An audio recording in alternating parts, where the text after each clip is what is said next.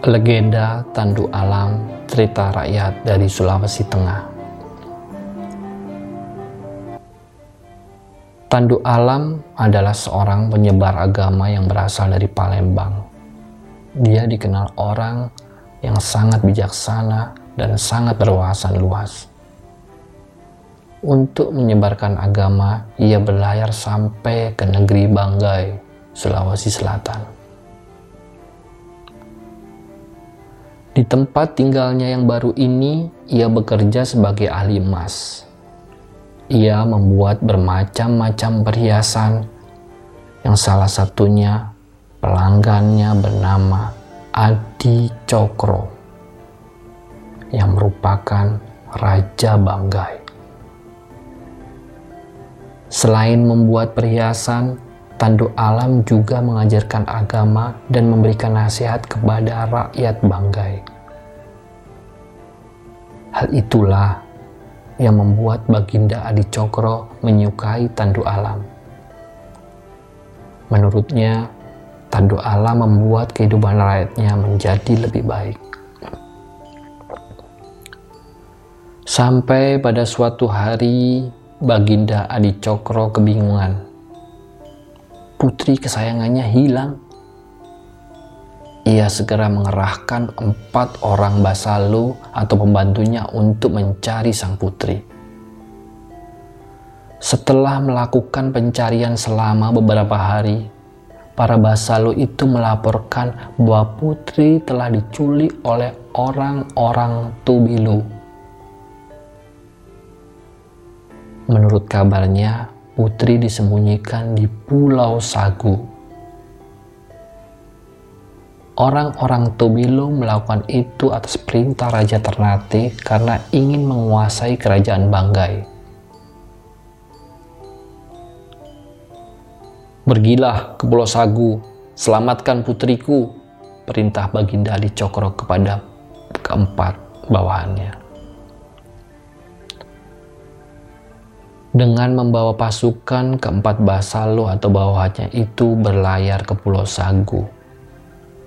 Terjadilah pertempuran yang hebat antara pasukan kerajaan Banggai yang dipimpin empat orang Basalo dengan pasukan dari kerajaan Ternate. Walaupun pasukan kerajaan Banggai bertempur dengan gagah berani, namun pada akhirnya pertempuran mereka gagal untuk membebaskan sang putri. pasukan musuh yang ada di Pulau Sagu ternyata sangat besar jumlahnya. Keempat, Basalu dan pasukan yang tersisa kembali ke negeri Banggai untuk menghadap Baginda Adi Cokro. Maafkan kami Baginda, jumlah mereka lebih banyak, kata salah seorang Basalu. Baginda Adi Cokro duduk termenung dengan wajah sedih. Ia sungguh mencemaskan keselamatan putrinya. Tiba-tiba, Basalu lain bernama Tanu Bonunungan berkata, Bagaimana jika kita meminta pendapat Tandu Alam? Ia adalah orang yang sangat bijaksana dan sangat cerdas. Hamba yakin ia dapat membantu kita, Tuan. Hmm, kau benar juga. Selama ini ia selalu membantu kita memecahkan masalah. Cepat, panggil dia untuk menghadapku. Perintah Baginda Adi Cokro.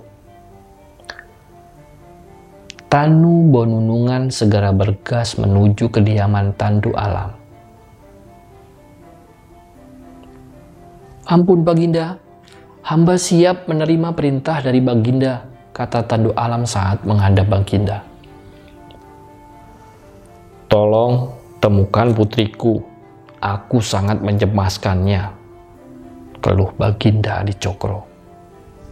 Baiklah Baginda, hamba akan berusaha membantu, namun sebaiknya hamba tak usah membawa pasukan, karena semakin banyak pasukan akan semakin banyak pula korban yang berjatuhan, jawab Tandu Alam. Jika begitu, kami semua akan menemanimu, sahut Tandu Penunungan.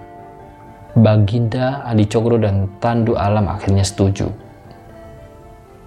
Keesokan harinya, Tandu Alam dan keempat Basalu berangkat menuju Pulau Sagu.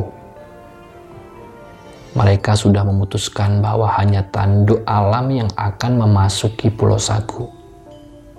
Keempat Basalu akan berjaga-jaga di perahu jika seandainya orang-orang Tobelo memperboki Tandu Alam. Tanpa terasa, akhirnya perahu mereka telah tiba di pinggir Pulau Sagu.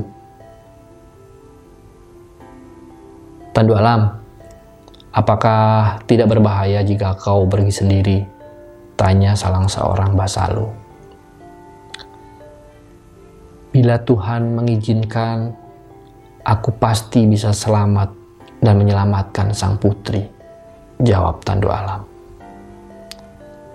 Setelah berkata demikian, Tandu Allah memanjatkan doa. Dan tiba-tiba kejadian ajaib muncul.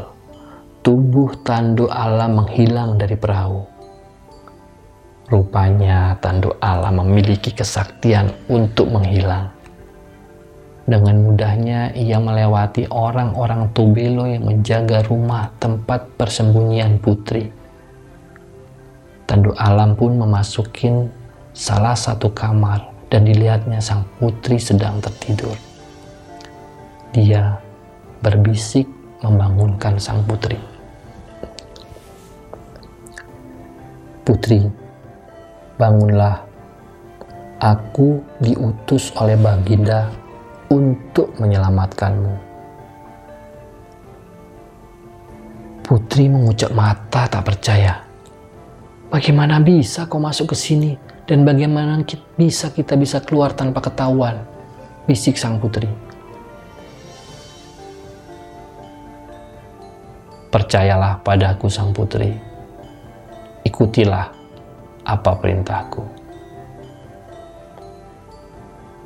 Putri menurut saja. Ia memejamkan matanya sambil menggenggam kedua tangan tanduk alam yang kemudian Tandu alam kembali memanjatkan doa. Saat kemudian, keduanya menghilang dari ruangan itu. Dan sang putri membuka matanya kembali saat mereka sudah berada di atas perahu. Keempat basalu itu terkejut bukan kepalang saat melihat tandu alam dan putri muncul tiba-tiba di samping mereka. Ayo Basalu, kita harus segera meninggalkan pulau ini, perintah Tandu Alam. Keempat Basalu itu dengan sikap meneruti perintah Tandu Alam dan mereka segera berlayar kembali ke negeri Banggai.